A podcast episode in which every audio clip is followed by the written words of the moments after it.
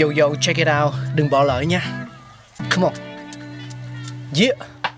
Thankful we got con người sáng tạo mà sống dồi dào tình tuổi trời sao vương cao là tích tắp phát minh đầy ắp xây đắp tương lai có một không hai nhưng liệu có ai còn nhớ dùng Xin được gửi lòng biết ơn vô hạn đến những con người không ngừng sáng tạo, mang đến những phát minh mới thay đổi cuộc sống. Thankful we got.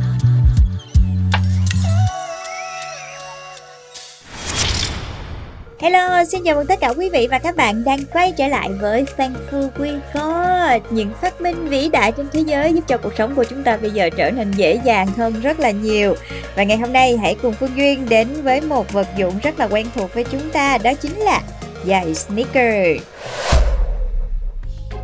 Đến với lịch sử ra đời của giày sneaker thì đôi giày sneaker đầu tiên được tạo ra bởi Wade Webster vào những năm 1870. Vì vậy, nếu tính đến năm ờ, 2023 thì nó đã và đang trải qua hơn 150 năm phát triển. Và ngày hôm nay, các bạn hãy cùng Thankful We Got tìm hiểu và nhìn lại quá trình đã khiến cho món đồ thời trang này trở thành biểu tượng của thời trang đương đại nhé. Giày sneaker đã trải qua rất nhiều biến động và thay đổi và đã dần dần vượt ra khỏi giới hạn vốn có của nó. Từ một món đồ thời trang chỉ phục vụ cho các vận động viên thể thao, những đôi giày sneaker đã trở nên phổ biến trên toàn thế giới và có thể sử dụng cho rất nhiều đối tượng và nhu cầu khác nhau. Tuy nhiên, không phải tất cả những người chơi giày hay những sneakerhead cũng đều biết và quan tâm về lịch sử phát triển của món đồ thời trang này.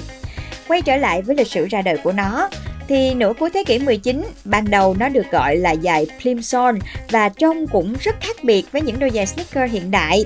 Những đôi plimsoll này thường có chất liệu vải rất mỏng, đế cao su và đều chỉ được dùng cho các vận động viên hoạt động thể thao.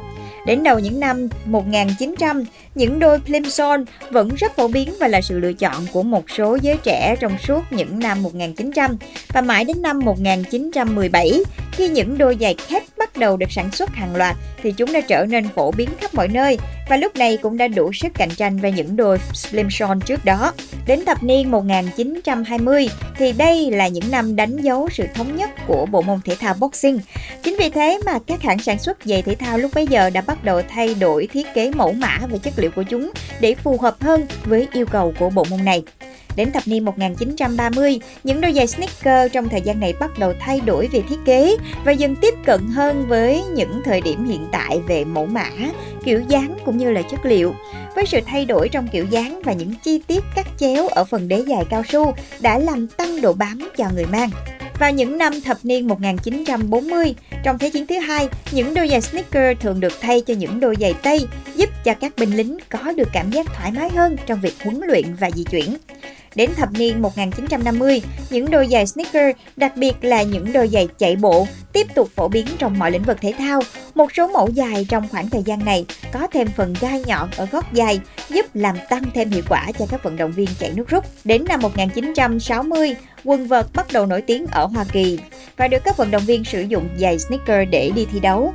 Điều này đã đánh dấu sự lan rộng về thị trường của những đôi giày sneaker và đặc biệt là dòng giày tennis. Đến những năm 70, đánh dấu sự thống trị của Adidas trong mọi lĩnh vực giày chạy bộ. Các mẫu giày của thương hiệu này xuất hiện ở khắp nơi và thường được quảng bá rộng rãi trên nhiều phương tiện thông tin đại chúng lúc bấy giờ. Và cũng trong thời gian này, những đôi sneaker ngày càng được trang bị nhiều tính năng hỗ trợ hơn ở phần gót giày và mũi giày. Đến những năm 80 thì đây là thời điểm tranh đấu quyết liệt giữa hai thương hiệu giày thể thao đó chính là Nike và Adidas. Trong khi Nike tập trung vào thị trường thể thao thì Adidas lại hướng đến đối tượng người dùng có nhu cầu sử dụng giày sneaker trong những hoạt động văn hóa, sinh hoạt cơ bản hàng ngày. Điều này được thể hiện bởi sự hợp tác giữa Adidas và một nhóm nhạc hip hop có tên là Run DMC trong nửa cuối những năm 80.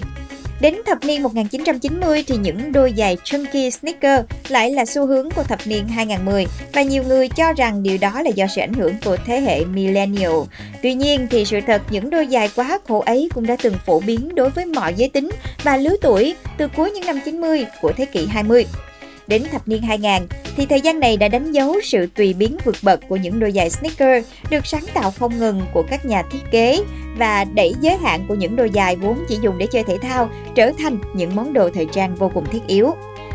Cho đến thập niên 2010, những đôi giày Air Jordan lâu đời vẫn là một cái gì đó rất giá trị trong mắt của những tín đồ đam mê giày cho đến tận ngày nay luôn. sự hợp tác của Nike với Off-White hay là Travis Scott, gần đây nhất là thương hiệu thời trang high-end Dior đã liên tục làm rung chuyển nền thời trang thế giới. Và ngày nay thì các hãng giày đã ngày càng cạnh tranh nhiều hơn, các ông lớn đều cho ra mắt các mẫu giày khác nhau và sự săn lùng của những dân chơi giày cũng trở nên mạnh mẽ hơn. Mặc dù cạnh tranh nhau là như vậy, nhưng với sự phát triển của những đôi giày sneaker thì càng ngày các hãng giày càng nhận được nhiều sự ủng hộ của nhiều khách hàng và cũng chính vì vậy đã tạo nên động lực rất là lớn cho chúng ta có thật là nhiều những mẫu mã giày sneaker cho đến hiện nay. Các bạn nghĩ sao về điều này? Nếu ai cũng đam mê giày sneaker thì hãy chia sẻ về cho Pladio nhé. Hẹn gặp lại các bạn trong trong Thankful We Got tập tiếp theo. Wow. Oh,